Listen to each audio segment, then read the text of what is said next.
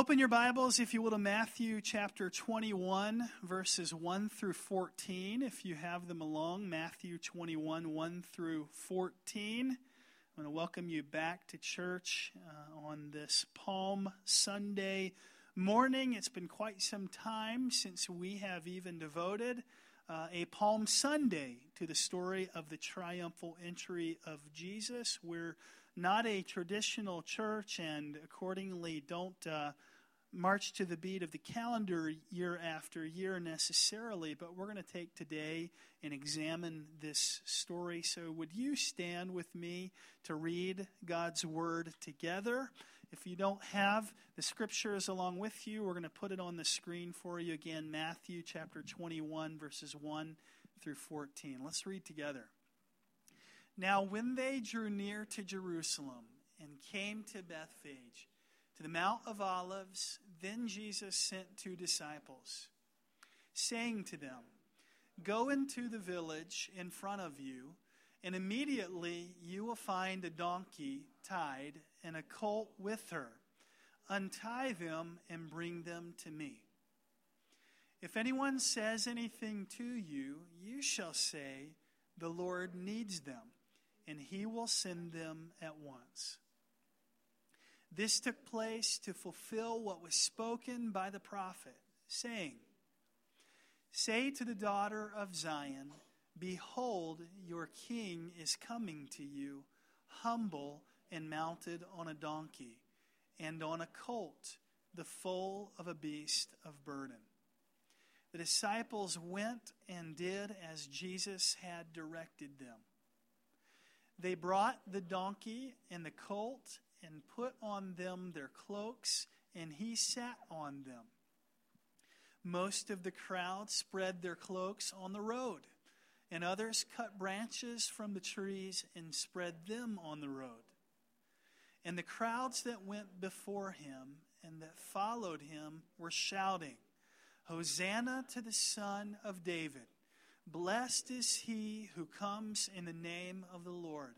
Hosanna in the highest. And when he entered Jerusalem, the whole city was stirred up, saying, Who is this?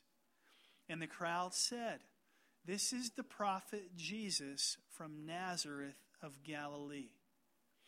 And Jesus entered the temple and drove out all who sold and bought in the temple and he overturned the tables of the money changers and the seats of those who sold pigeons. And he said to them, It is written, My house shall be called a house of prayer, but you make it a den of robbers.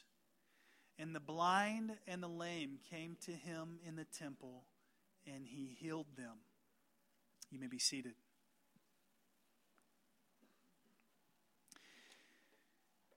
You may have heard the story of a little boy that was sick on Palm Sunday, so he stayed home from church with his mom. And his father, who went to church, came home holding a palm branch. Uh, we have, on a number of cages, uh, of occasions, excuse me, in our 10-year history, and often when I grew up as a kid, had palm branches that we would pass out to everybody uh, who would attend church. Um, it's not as common, even in the evangelical circles, as it used to be. Um, but the dad said, Well, boy, uh, he had inquired about why his dad had a palm branch. He said, Well, this is what they waved in front of Jesus and put down at his feet. And, and so we got palm branches today at church. When Jesus came into town, everybody waved them. And the little boy replied, Well, shucks. The one Sunday I miss is the Sunday that Jesus shows up. This day, according to the Gospels, is the day that a whole city throws a parade for Jesus Christ. As Jesus rode in, people again threw palm branches down in anticipation of his coming. This is where the day gets its name. It was marked with celebration, it was marked with joy. There's a connotation of exuberance, of happiness to the term or word Hosanna. And so this was a happy affair. Um, we also know, though, that it's a bit bittersweet because it is the beginning of a week that commemorates Jesus' death. It's the beginning of the end, so to speak, an end that we ought never forget and will remind you of on Easter Sunday, a week from today, that is but a beginning itself. Because Jesus, of course, stepped out of the grave and the only one to have ever done it without help.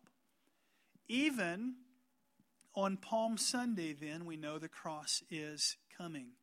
We know that some within this same throng or crowd of people will turn on Jesus only a handful of days later, and instead of crying, Hosanna, they will cry, Crucify him. Crucify him. Uh, while we would certainly be okay, it would be good to focus on the humanity that was represented in this story. What we're going to do this morning is look at the text and, and discover what it reveals to us about Jesus Christ. What does the text today reveal to us about Jesus? The first thing that I would posit to you for consideration is it reveals that Jesus is a confrontational king. He's a confrontational king. It didn't always, uh, I should say, Jesus didn't always manifest himself in, in this way. In fact, up until the 20th chapter of the book of Matthew, we read from, from chapter 21, Jesus encouraged people not to talk about miracles in which he'd healed them. He sent them away silently, privately. He didn't want their testimony interfering with what he was doing. So he said, Shh, go on your way. Don't tell about what's happened. On Palm Sunday, we see this sort of reversal in the personal policy that Jesus has with the way that he does ministry.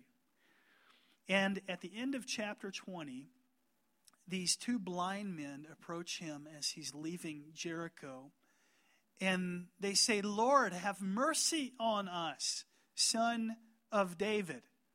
Now, that is to say, have mercy on us. They're placing their faith in him as the Son of God as the Messiah who is to come in the line of David. And what's interesting is that Jesus just accepts their address.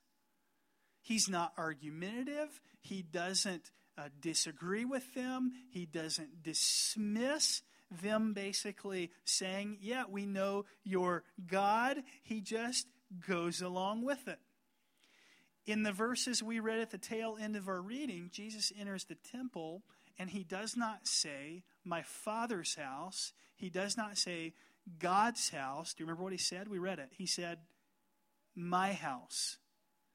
Yet another indication that he's confident at this point, in, or willing, I should say, to reveal who, in fact, he is. He's accepting claims all of a sudden that he is God.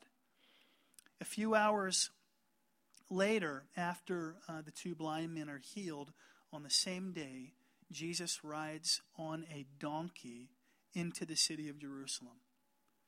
And the people cry out, Hosanna! God, save us. And again, Jesus publicly accepts their declaration of who he is. Okay?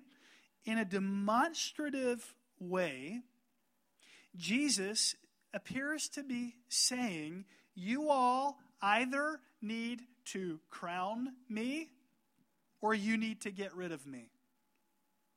One or the other. It's a simple choice. Consider what that means to us. Tim Keller makes this point Jesus is incredibly humble, but he's not modest. I've always thought the two to be synonyms, closely tied together.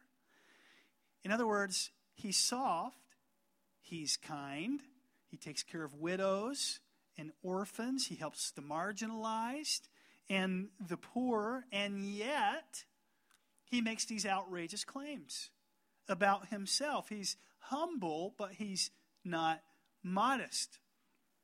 a man by the name of Reynolds Price in his essay on the Gospel of John. Now, we, we read from Matthew, but this is just as true for Matthew's account, what he says about the Gospel of John. Uh, directly, he said this If 2,000 years of pious handling had not dimmed our understanding of the story's demand, the story that we're reading, his gospel would still be, John's gospel would still be seen as the burning outrage it continues to be. It's either a work of madness or a blinding revelation. The acts it portrays, the claims it advances, from the very paragraph demand that we make a hard choice. If we take the gospel writer seriously, we must finally ask the question he thrusts so flagrantly toward us Does Jesus bring us a life transforming truth, or is this one gifted lunatic's tale of another lunatic wilder than he. End quote. In other words, is Jesus who he claimed he was, or is John a crazy person writing about an even crazier person? Are we in the presence of the God of the universe, or are we in a nut house? There's not any room for anything in between. Jesus grew confrontational. In fact, it's why he was killed for professing to be God. Second, Jesus is a countercultural king. He's not normative, he's not usual, he's not kingly in the historic sense whatsoever. Um, the way in which he reigned wasn't what we would expect in terms of a royal takeover by any stretch. In his commentary of the Gospel of Matthew, uh, Stanley Hauerwas makes the point that the triumphal entry of Jesus, in his opinion, was actually, I think this is, this is an interesting point. This isn't gospel, but it's fascinating to consider, was actually satirical. It was a satirical notion on the part of Jesus Christ. Listen to what he writes. On the one hand, this looks like all other triumphal entries. 200 years earlier, Simon Maccabeus had defeated foreign armies and kept Israel independent, and he rode into Jerusalem with people shouting cheers and waving palm branches because he delivered them. But this triumphal entry parodies the entries of kings and armies. Victors in battle do not ride into their capital cities on asses, but on fearsome horses. But this kind does not and will not triumph through forces of arms. End quote. In other words, Jesus chose a baby donkey, and that in and of itself is almost comical. It's as if it was intentionally comical to make a point that Jesus' choice was deliberate, that it fulfills prophecy. And let us be on the same page. He's making the point that he's coming to rule and he's coming to reign not by taking power and squashing people, but by losing power and dying. That's how and why Jesus came. Jesus is so big, in other words, that he can voluntarily triumph in weakness, in setting aside his divine attributes momentarily.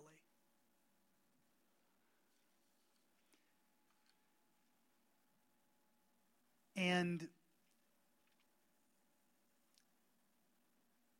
by application, Jesus may have been communicating that you and I, his followers, must also triumph out of a reference point of weakness. In other words, by repenting of sin, by admitting our needs, by saying, I'm not strong I don't have it together. I'm imperfect. I'm dependent. I need the help of Jesus. People thought they needed a militaristic king that would bring down Rome, which was the burr in everybody's saddle. Rome, the Jews thought, was the, the reason the world was kind of becoming unraveled. People thought Rome had ruined everything. What people really needed, however, was somebody that would bring down not Rome, but bring down sin in the human heart, which God's people were also inclined to, not just the Romans. Even God's people were part of the overall problem. They wouldn't admit it, but they succumbed to sin. So, what they, and I would say you and I, really needed or need is reconciliation with God. That is why Jesus came.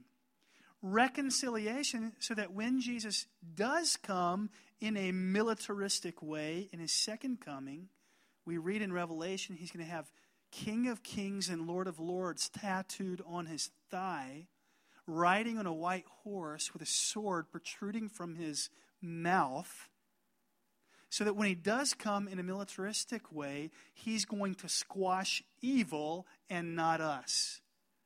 Amen? Because we've been reconciled to God. What they and you and I needed and need was reconciliation. Jesus is countercultural. What we think we need is almost always shallow, is it not? Jesus knows what we truly need. And if we learn this, I think we'll live life so contented and so anxious free or anxiety free. God gives us not what we think we need, but rather what we need. And in time, more than that, He's countercultural. And then last, Jesus is the coming King.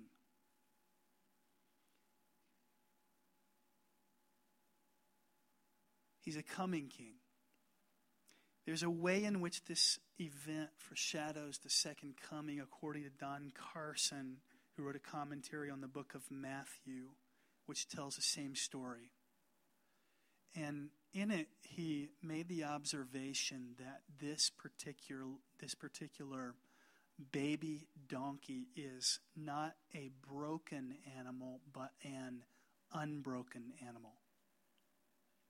Anybody ever grew up on uh, a farm or ranch with horses or donkeys?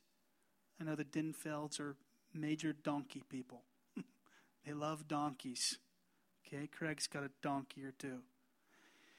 What we what we know about wild animals is that, um, and in particular, a baby donkey, and in particular, in a throng or swarm of chanting people that if they're not broken, they will not ride well.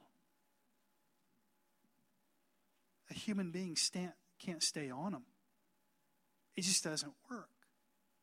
You could even go as far as to say that Jesus, riding successfully and serenely atop a baby donkey that has not been broken in a crowd of people is in itself a miracle. And this is exactly what Don Carson said.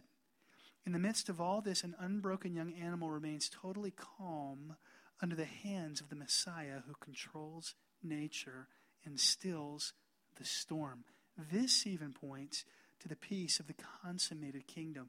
Jesus is the Lord of all, and under his hand, nothing but peace and harmony comes about. The animal knows this and loves his true master for who he is. This is a foreshadowing of the healing and completion of all nature. What in the world is Don Car- Carlson saying? Carson, excuse me. One day, Jesus will come back for all people.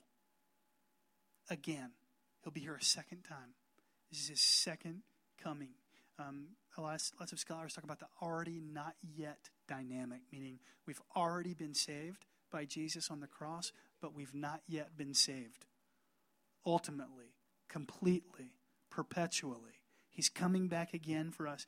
Don Carson is saying that Jesus will come back for his people. He will wipe away every tear from our eyes. And the same tranquility that this baby donkey experienced in his hands, you and I will experience literally in his hands.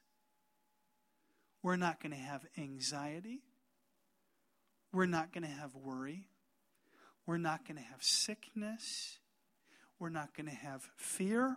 We will not be heavy laden. We will not be burdened. We will experience rest and health and wholeness and joy because, like the donkey, we'll be in the hands of our coming King. He will come back for us. That's his promise, and harmony and peace awaits us.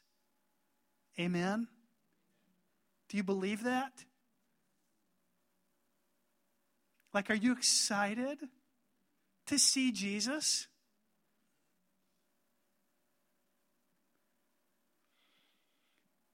Shannon and I attended um, a church uh, near my mom and dad's home uh, this last weekend. We signed our kids into their kids' ministry, and as a result, apparently, we get a weekly devotional by their children's pastor. So we got our first one this week, which we weren't expecting. And this this gal, um, Janice Estes is her name. This children's minister wrote a devotional to parents, and we just found it to be really good. And so I want to conclude with this and share it with you. This is what Janice Estes said, uh, children's pastor from North Carolina. For centuries, Israel had awaited the coming of their king, but this king did not look as they would have expected. Kings rode on horses, this king rode on a donkey. Kings were adorned in royal apparel. This king wore the clothes of a humble peasant. Kings were accompanied by an entourage of fighting men. This king rode in alone, followed only by a few friends. Kings had many servants. This king served many. Kings wore crowns of gold and precious gems. This king would wear a crown of thorns. Kings were protected at all costs. This king would give his life, paying the cost of sin. Kings made loud proclamations, and the people were silent. This king was silent when the people were loud. It's an interesting juxtaposition I've never really thought of. This king was unlike any other king, and yet this king's entry into town was hailed by the people. Mark 11, 9, and they that went before and they that followed cried, saying, Hosanna, blessed is he that comes in the name of the Lord. That's Mark's account. Then Mark would say, Blessed be the kingdom of our father David that comes in the name of the Lord. Hosanna in the highest. And this is the way she concluded. The people expected a king, and they hailed him as a king. They expected the kingdom of David to be reestablished, but that's not what they got. It was what they wanted, it was not what they needed. Jesus had not come to be the king of the land, he had came to be the king of their what? Of their hearts. God's plan was very different than what the people had hoped for. You know, there's a variety of reasons that people may come to church. They may be hoping for a change in their marriage. They may be hoping for their kids to be well behaved after their adolescent years. They may be hoping for their finances to improve. They may be hoping to appear civilized to their neighbors. I, I hope that whatever hope you have or reason that you have for being in the presence of the King of Kings, I hope that you discover that you have the wrong hope. I hope that Jesus reveals himself to you as the king, not of your situation, but as the king of your heart, as the one who wants to, to deliver you from yourself and from your sin, and who's preparing a home for you in eternity and asks for your service and your unmitigated devotion. I hope you discover that He's better than having your problems fixed. I hope you discover that it's Him that's our treasure and not what He can do for us in this life. He is our great joy. He is our great hope. He's the one we long for. He's better than health, although He'll give it. He's better than riches, although eventually He'll give it, grant it.